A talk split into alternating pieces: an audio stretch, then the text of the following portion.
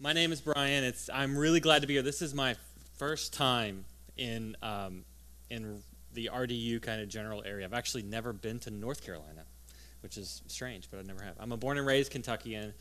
Uh, Kentucky's in my blood and it's in my heart, but I've never been to North Carolina. I've been to South Carolina, but never been to North Carolina. So it's good to be here. I have I have heard tales from afar from Louisville of the wonderful culture and the people here and the faculty, and um, they were liars. Uh, I'm just um, no, I've I've I've really enjoyed uh, being here. I just got in last night, um, so I'm happy to be here. So really, truly, my aim in this talk is to just encourage you. Uh, I just finished in December, so and it was uh, a long slog. I started January 2012 and finished in four in a semester. Um, and so it was uh, it was a challenge uh, mentally. It was a challenge physically. It was a challenge emotionally. Uh, it was a challenge spiritually. Uh, psychologically, just just put challenge ad infinitum, and that is generally how um, it worked. The pursuit of a PhD, of the highest degree awarded in North America, um, it's a feat that not very many people in the world can understand. Um, some of that has to do if you read stats because so many people drop out. They start, they can't finish, they can't for whatever reason. Sometimes it's family, sometimes it's money. There's there's various factors for why that's the case. But there's not a lot of uh, solidarity or ability to speak solidarity to people outside of when you're in colloquiums uh, here and now with, with friends and, and with colleagues. I had a friend of mine who he was actually a reader on my dissertation. Uh, sort of explain this to me in this way where he says uh, each week you, your mind will revisit questions that you've explored things you've read. You'll think about the responses you've had or the responses you'd wish you'd had the things you'd wish you'd said better or the paper you'd wish you'd written better. Uh, you'll think about all the things you wish you could have read that you wanted to but didn't. Um, and this will go on for days and weeks and months and you'll oscillate this is still my friend talking you'll oscillate between varying levels of confusion and rage. Um, eh, rage uh, rage. Um, uh, and he but less than you know 0.01% of the world can have the slightest idea what a day is like for you uh, or what a day has been like for you. Now for many of us compound that with marriage families jobs ministry responsibilities, and this 0.01% goes even lower. It's not just merely you're a PhD student, you're a dad and a PhD student. I have three kids of my own, seven, four, and two. They were all born with daddy as a student. So they literally have no category for anything of, other than daddy writing and being a student and being miserable. Uh, um, so I want to come and talk for a few minutes, not long, uh, on the other side of it. I just finished in December uh, and some practical, pragmatic, and that in the best sense of the term, don't shoot me for that one, um, that you can do during your process to try to make it more beneficial as best you can with, with the resources, allocations, and gifts that God has given you to be able to do that. I'm not going to belabor any of these. I'm not going to go into massive amounts of depth or exegetical precision with any of these. The reason why is because uh, I want to give you guys time. If any of these sort of prick you, or if your if your conscience is pricked with any of these, you can ask me questions, and then we can sort of go into a little more in-depth dialogue in the questions and Q and A.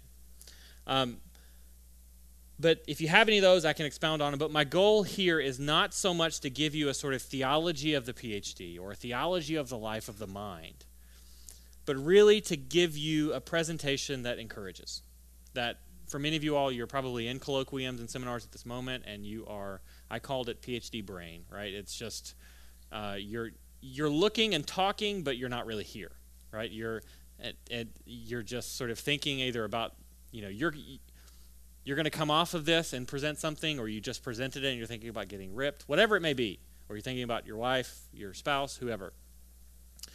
Um, I just want to give you some simple encouragements uh, on on the back end. Okay, these are not in order of priority in the sense of the first thing I mentioned is the most ultimate. It's just the way that I, when I wrote them down, it's the way they came out of my brain. Okay, there are just some thoughts that kind of came down as I was thinking through this in the last couple of weeks. Okay, so the first one, the enslavement of comparison can crush you in the midst of this.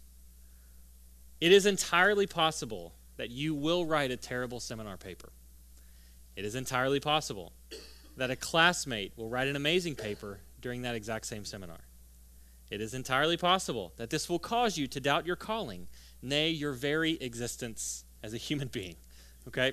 Um, that happened to me the very first semester, the very first doctoral seminar paper that I wrote with my supervisor as the one leading the course. My paper was awful.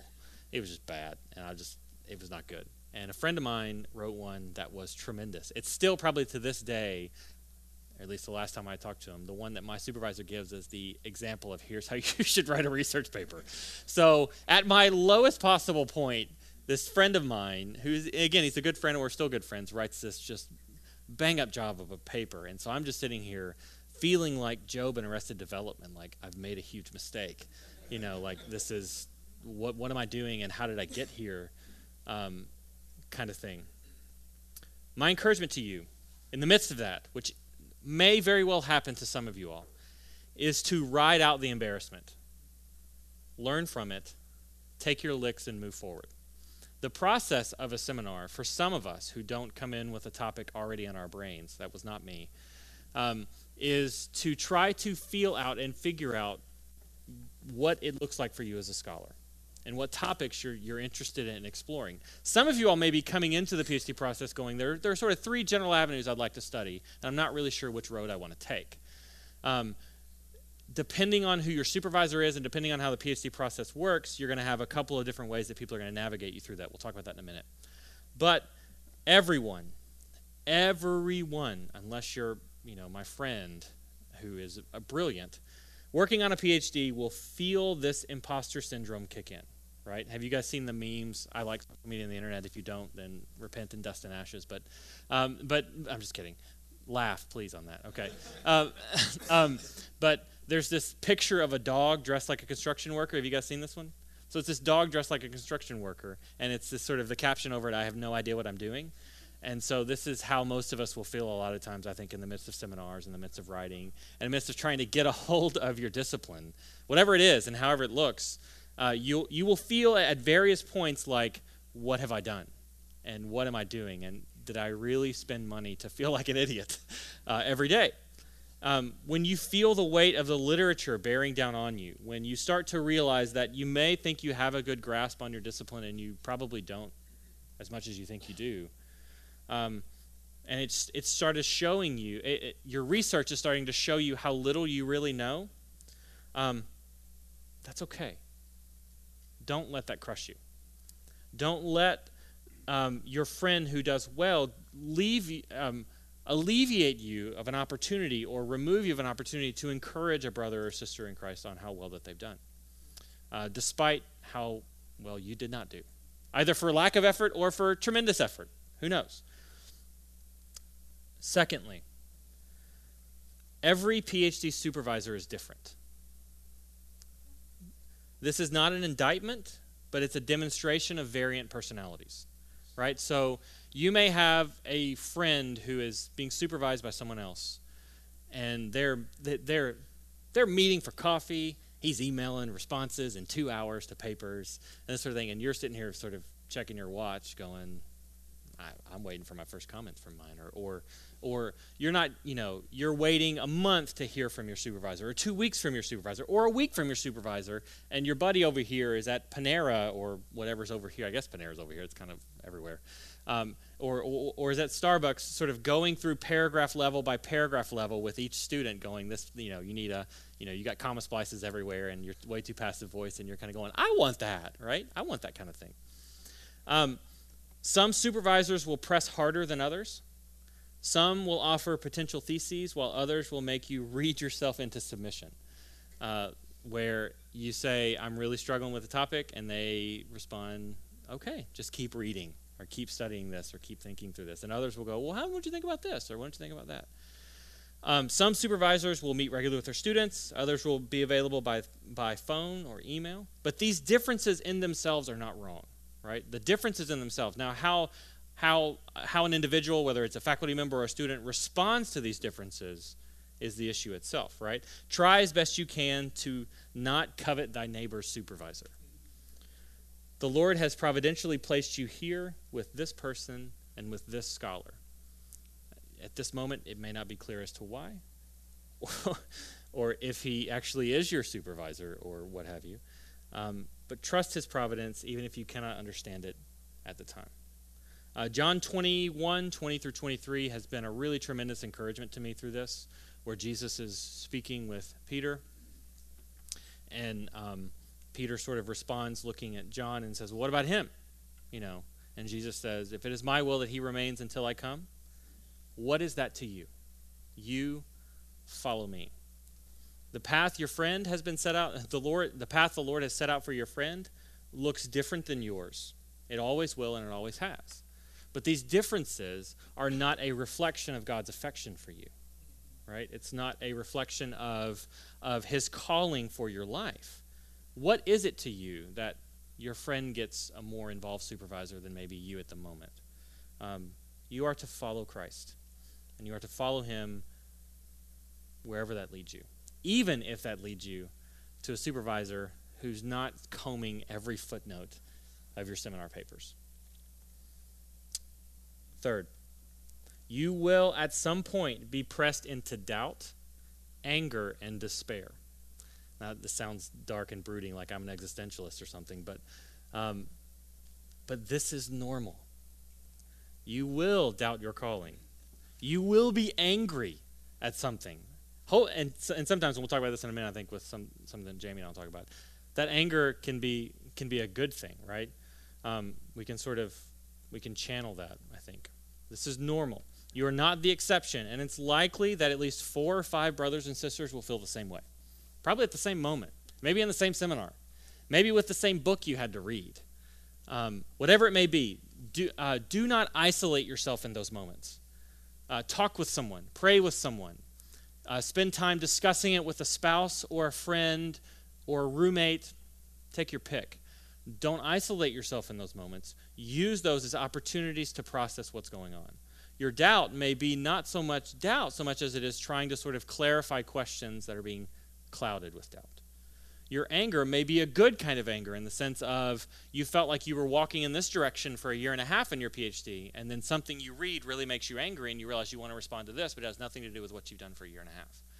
That anger, that frustration and anger, something that makes you mad, I don't think is necessarily a bad thing. This may be God's way of saying, focus here.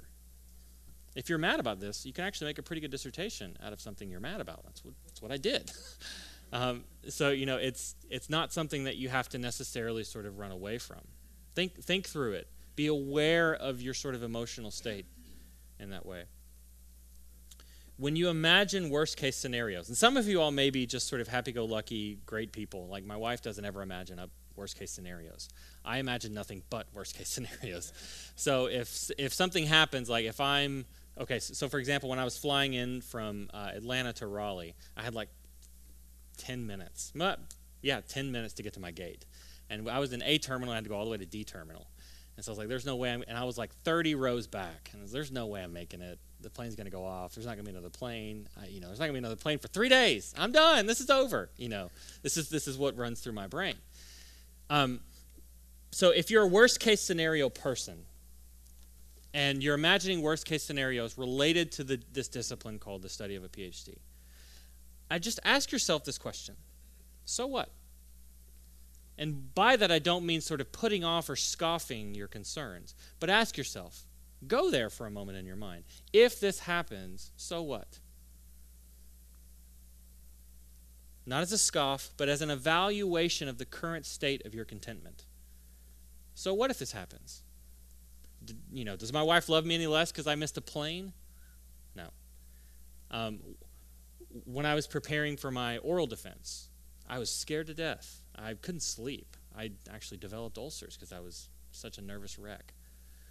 Um, and I had to constantly ask myself this question, right? What if I fail? What if I bomb this thing?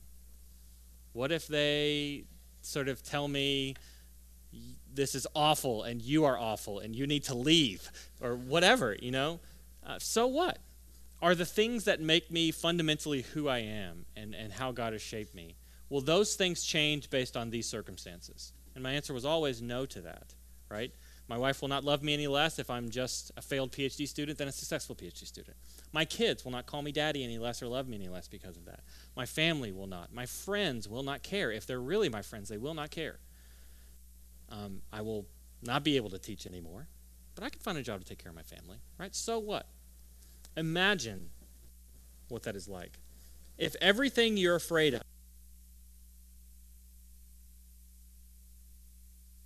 you're going to be okay.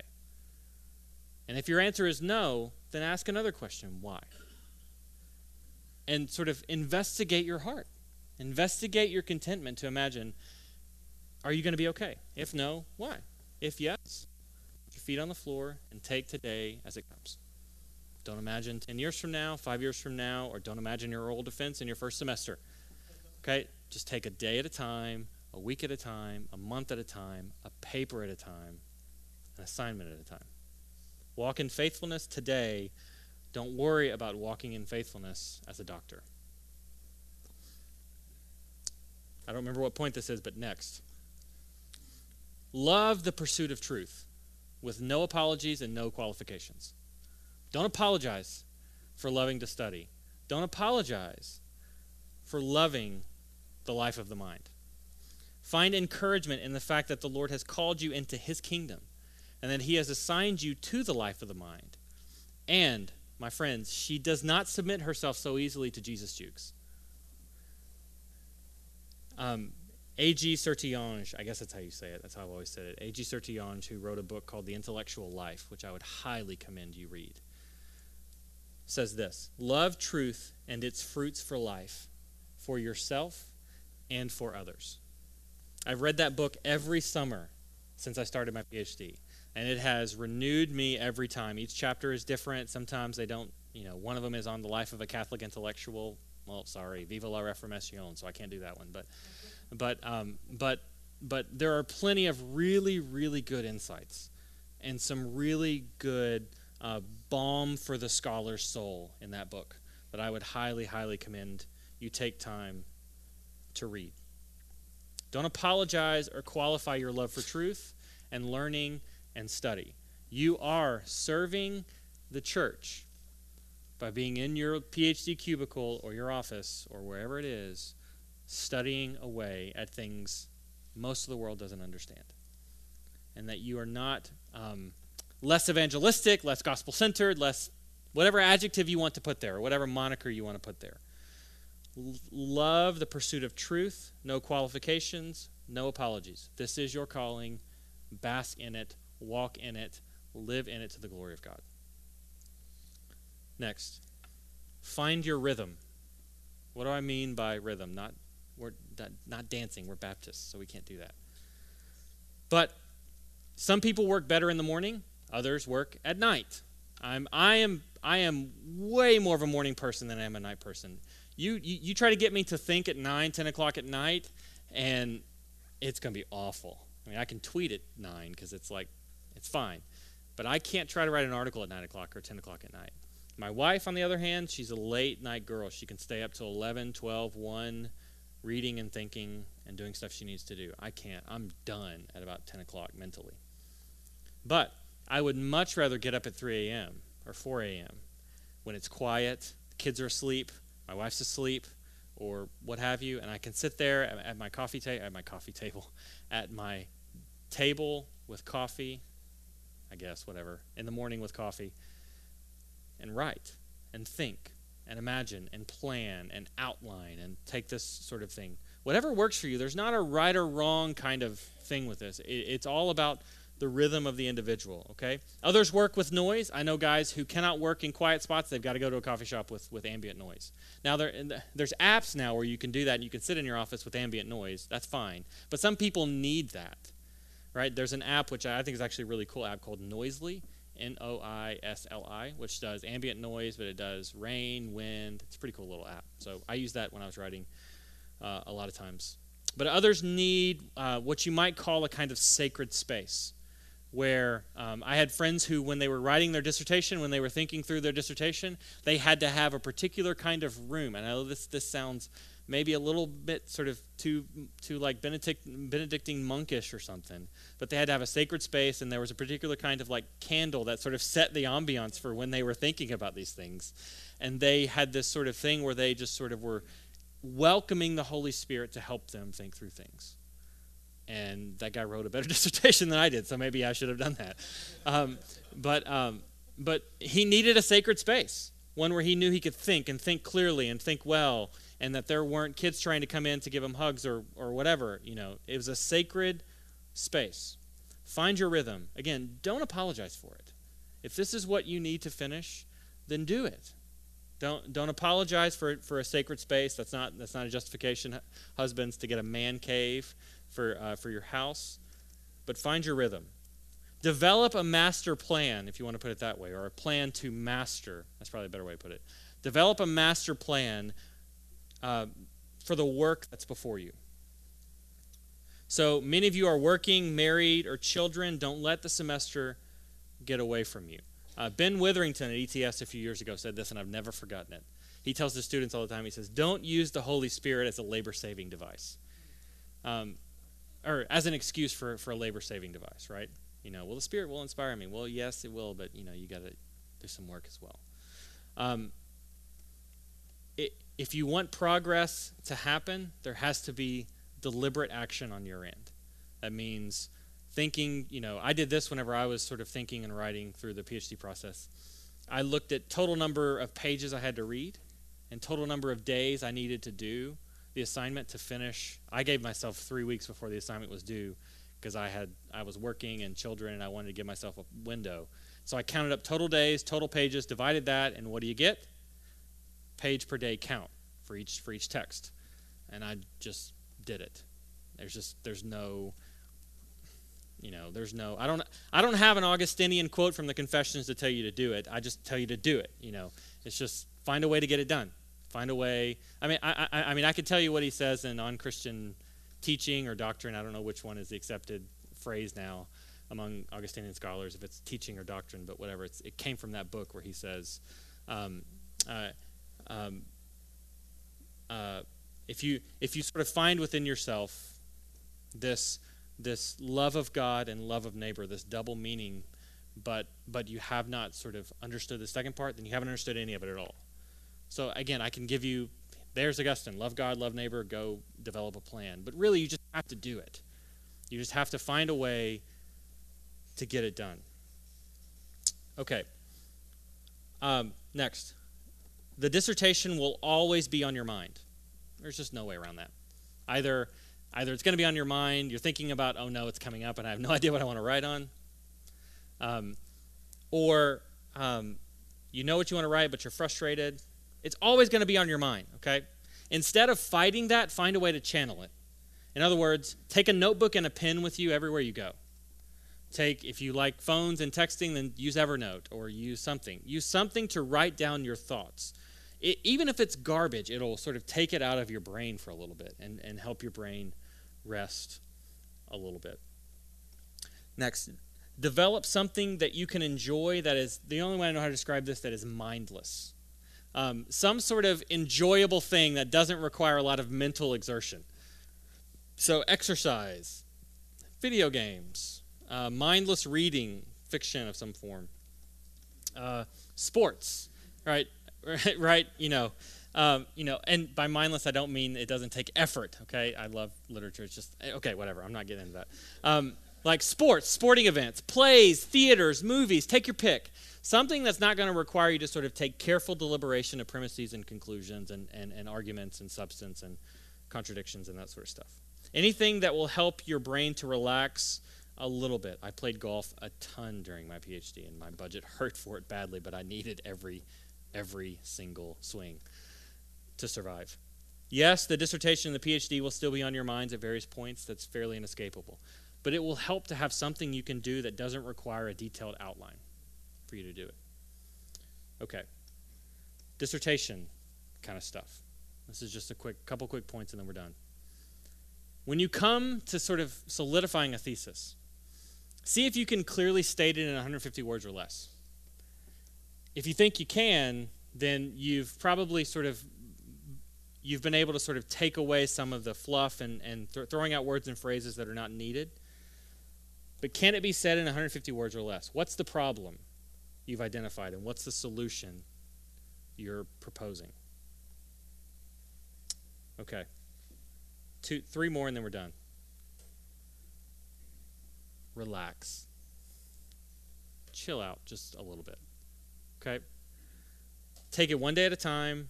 You're not going to beat this in a day, in a month, in a year, in two years, in three years, maybe four. You're just not going to beat it. So don't try to beat it that quickly. Just keep plugging. Okay? When your seminar syllabi show up, take that semester one, one semester at a time. It will crush you if you think otherwise. Learn to outline. This helped me. It may not help you, but learn to outline your papers before you write them. In seminars and in dissertations, try to outline your texts. All right, last one. Develop relationships outside your tribe, your theological, philosophical, school tribe. Anyone who's been hired at all will tell you, and it's not. This is a, this is the way the world works, and you can either get mad at it or learn how to do it with integrity. To get to know people, because oftentimes the the entry door into a job is not your CV. It's the relationships you have attached with your CV, right? No one's going to get a job that doesn't have the qualifications to get the job. But if you know people who can get you know get your name out to someone or get your information out to someone. This is why attending conferences whether it's ets or eps for me as a philosopher or or various conferences that are related to your discipline whatever it may be attending those getting to know people taking people to lunch taking profs to lunch taking other individuals to lunch becomes wildly wildly important. Um, you can either sort of spiritualize that and get angry about it or you can learn how to do that with integrity and to the glory of God. And if you do that well, I think many of you all will be surprised at how much you enjoy getting to know people, even for someone who's like an introvert and who needs his time with books and movies and not people.